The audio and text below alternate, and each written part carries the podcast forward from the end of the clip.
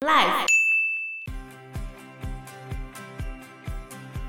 那你应该问问你的生命历程，你怎么会觉得你要追求内在的自我实现呢？因为我有不好的经验啊，我觉得，比如说我会想要有一个，可能以后我想要自己建立一个比较好的家庭，有一份好的工作，是因为我觉得我自己的家庭没有很快乐吗？是这些不好的经验让我有动力想要去追求这些东西。Hello，大家好，我是 Joe，我是 Fana，我是 Anna。后来当王鼎扶着他哥哥赶回家中之后呢，他才发现那些来吊唁的人都在他们家门口，他就赶快把门关上，上了锁。结果他哥哥的灵魂就不见了。然后进到屋子里面之后，哎、欸，王奈已经复活了，就哥哥已经复活了，嗯、还喊着肚子饿啊。原来王奈已经死了两天了。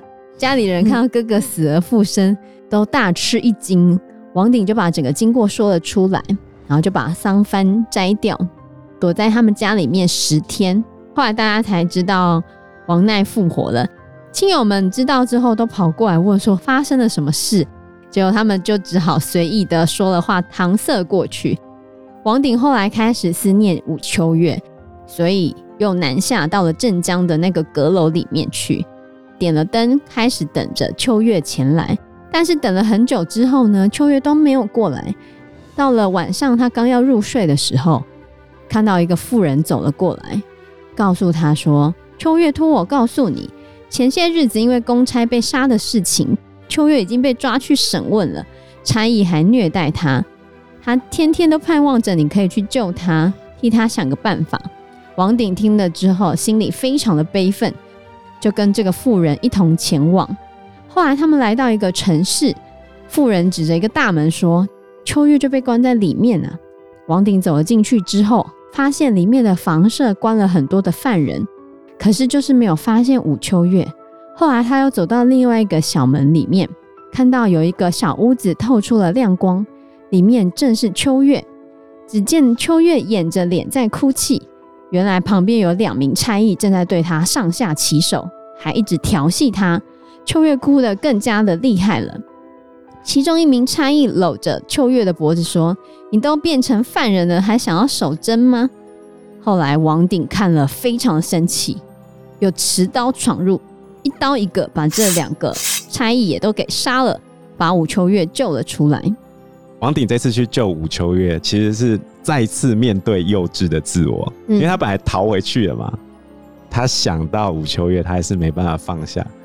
其实他就是对那个幼稚的自我还在挣扎的过程中，然后他回去救武秋月，就是对这个幼稚自我还有黑暗面的再一次否定，然后也拒绝了死亡的冲动，还有死亡的崇拜，决定他一定要成长起来。什么是死亡崇拜呢？死亡崇拜就是你的阴暗面，你如果不懂得爱，或者是不懂得透过爱来理解生命。那你就会从死来理解生命，从死来理解生命。比如说恋尸癖，哦，比如说有一些小朋友，他们可能会去杀一些小动物，嗯、然后来去了解他体内藏着什么秘密，有没有去解剖哦的那个感觉？对，他们就是想要了解生命的奥秘这样子啊。但是当他们长大之后，他们才会去理解到要用爱来建立这个关系。来参与这个生命，所以如果是杀人犯或者是意图自杀的人，背后其实就有这种死亡崇拜的情绪，因为他没办法用爱来理解整个生命，嗯，他只能用尸体跟死亡还有破坏理解生命，对啊，你要怎么知道自己是活着？如果没有死，你怎么知道自己活？哦，那我既然不知道自己活，那我可以看一下别人怎么死的吧。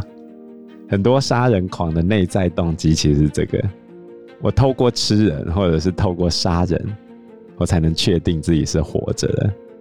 所以武秋月被王鼎拯救的时候，其实王鼎也拯救了自己。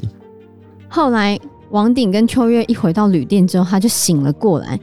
他本来以为这是一场梦，觉得梦境里面的事情非常的凶险呢、啊，没想到秋月正在旁边含情脉脉的看着他。原来这一切都是真的，并不是做梦。秋月这时候叹了一口气，就说：“哎呀，这就是命啊！月底才是我的再生之日，但事到如今已经等不下去了。他就交代王鼎赶快挖开自己的坟墓，把自己的尸体背回家中，请王鼎每天都要呼唤他的名字。等到三天之后呢，秋月就可以复活了。只是秋月说他在阴间的日子还没有满，骨头还有点软，复活之后双腿无力，可能没有办法帮他操持家务。说完之后，他就要转身离开了，但是他又差点忘了一件事情。他就说：“我差点忘了，如果阴间的人来追我们的时候该怎么办呢？我在世的时候，父亲有传了一道符给我，说三十年后可以佩戴在我的身上，所以就要来了笔，然后写下两道符，交给了王鼎。王鼎送秋月出门之后呢，就在他交代坟墓的位置往下挖掘，果然看到了秋月的棺材跟旁边立的那小石片。他后来发现秋月的尸体一点都没有腐烂。”就好像还活着一样，王鼎赶快把秋月的尸身抱到屋子里面，没想到衣服就风化了。王鼎后来把一张符咒贴在秋月的背上，再用棉被把秋月牢牢的裹紧，自己把另外一道符佩戴在身上，然后就把秋月背到江边，雇了一艘船回家，就说这是他生了重病的妹妹，他要赶快回家。还好那一天风很大。一下子就回到家里面了。王鼎打开了被子之后，开始呼唤秋月的名字，晚上也抱着她睡觉。尸体一天一天暖和起来。三天之后，秋月果然复活了。过了七天后，她才能下床走路，然后就换好衣服去拜见大哥大嫂们。她身体非常轻盈，就跟仙女没什么两样。可是只要走十步，就要有人搀扶。大家看到他身体随风摇曳的样子，就知道他应该是生病了。可是也觉得他这样子非常的妩媚啊，走的时候摇摇晃晃，特别好看。走的时候摇摇摆摆，嗯啊。后来秋月时常劝告王鼎说：“你的罪孽有点太深重了，应该多积点德，多念点经来忏悔，不然可能会活不长久。”原本王鼎从来不信佛的。听了秋月的话之后，开始虔诚的信仰，后来果然就活到了蛮高的岁数。好，我想要问发娜，他抱着尸体睡觉，你有什么感觉？我觉得有点可怕，抱着尸体睡觉。你会觉得这一段的描写是可怕的吗？抱着尸体睡觉，然后他最后复活。嗯，你觉得这样的一个情节描写给你什么样的感觉？我很好奇王鼎心里在想什么。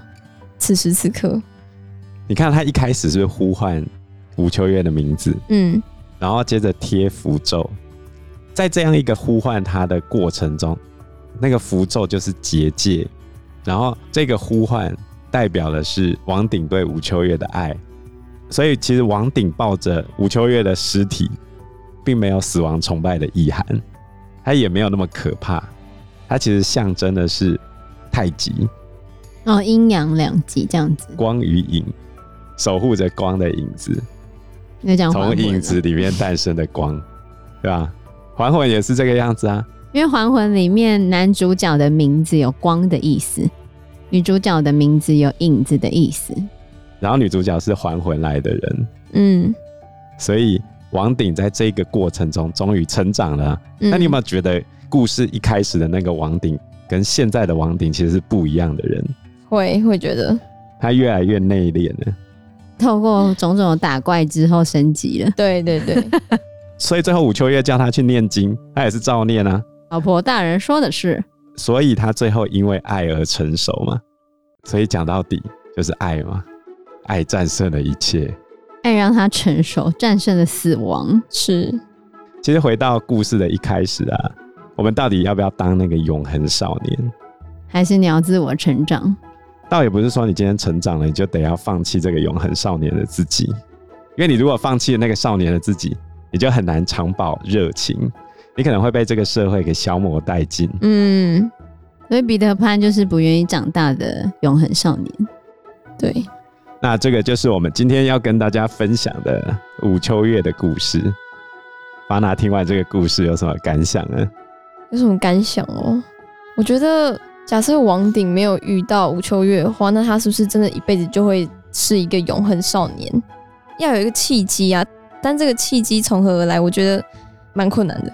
从一开始就不想要当永恒少年，就是王奈啊，因为他就不想跟他哥哥一样啊。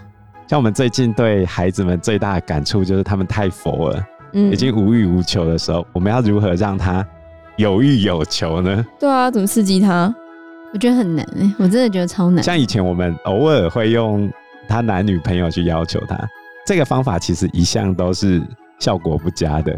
对，因为他们一下就分手了，因为他们还没遇到真正属于自己的阿尼玛或阿尼姆斯。现在真的很难要求。那你应该问问你的生命历程，你怎么会觉得你要追求内在的自我实现呢？因为我有不好的经验啊，我觉得，比如说我会想要有一个。可能以后我想要自己建立一个比较好的家庭，有一份好的工作，是因为我觉得我自己的家庭没有很快乐吗？是这些不好的经验让我有动力想要去追求这些东西，对啊，所以负向的经验或者是死亡崇拜，嗯，如何克服这样的一个负向经验，脱离永恒少年的阶段，这就是一个光与影的融合。你不能单纯只有光，你也不能单纯只有影。我觉得现在很多孩子他们就是。缺乏影子。如果你今天把手机拿掉，就可以制造他心理阴影哦，面积会很大。对啊，嗯，我突然想到，我就要求我们班写说要怎么改变我们班的读书风气，他都跟我写没办法，你知道吗？我真的觉得，我跟他说不接受你们这个答案，然后没办法哦，很多人觉得没办法，哦，没办法，理由是？没办法，理由就是他觉得那些废的人永远都一样废。没有办法改变，但是有一些人就说，可能就是好的要去拉差的。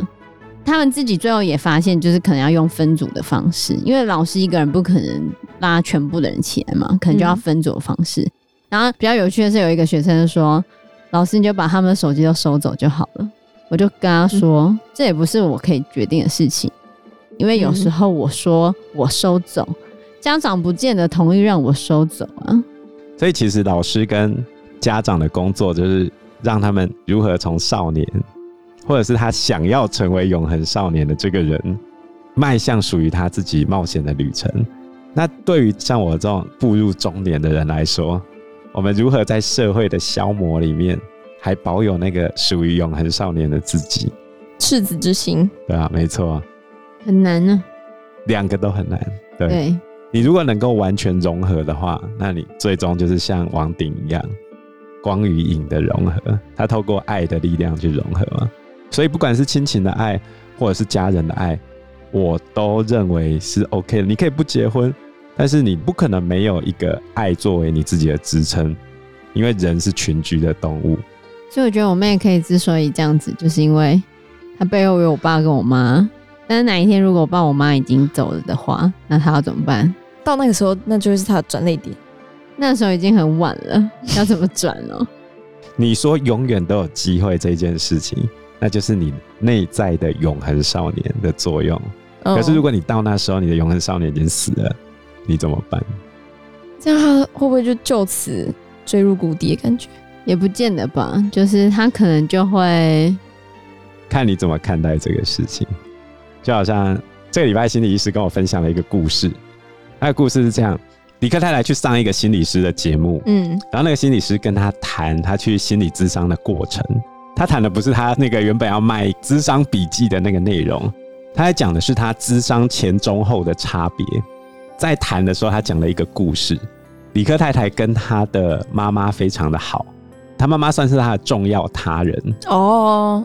你也有你的重要他人嘛？嗯、就是讲话对你会有很深远影响的。是，然后从小他妈就喜欢煎荷包蛋给他吃。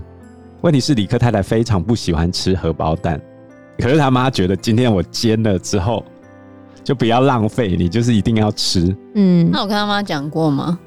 从小没有啊，他就怕他妈，他妈 你怎么可以浪费东西？哦，也是啦，那就先不要煎啊，在他煎之前。先制止他，对，不喜欢吃，他不敢啊。哦，他妈妈是很凶的人，于是呢，他就只好忍耐吃下那个荷包蛋。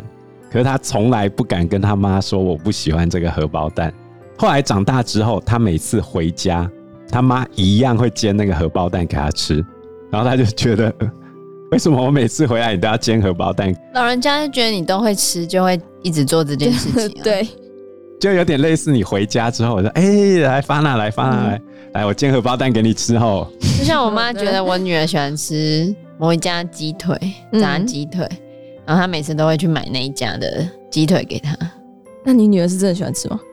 算喜欢了哦，对，就是每一次都会买，真的。他跟他吃什么，每餐桌上一定会有那个，开始狂买嘛。对对对对。后来李克太太开始去心理咨商了嘛，然后心理咨商到一半的时候，一样回家，他妈也煎了荷包蛋给他。他这时候做好心理建设，他决定他要反抗他妈，他就跟他妈讲说：“我不喜欢吃这个荷包蛋。”可是他妈还是煎给他吃啊。只是他开始反抗了，最后的最后，就是在心理咨商即将结束的时候，心理医师还是问李克太太这个问题：就你妈还有在煎荷包蛋给你吃吗？然后李克太太就说还是煎。可是他这时候就会想着，妈妈年纪都那么大了，她既然要煎，那还是吃吧。三种状态都是吃荷包蛋，但是。心里面的机制是完全不一样的，对，你必须理解到这件事情，这就是才可以跟过去的你和解。哦，这就是困难的地方了。未来的心理系同学，加油！OK OK，好，那我们这集的节目就到这个地方喽。谢谢大家，谢谢大家，拜拜，拜拜。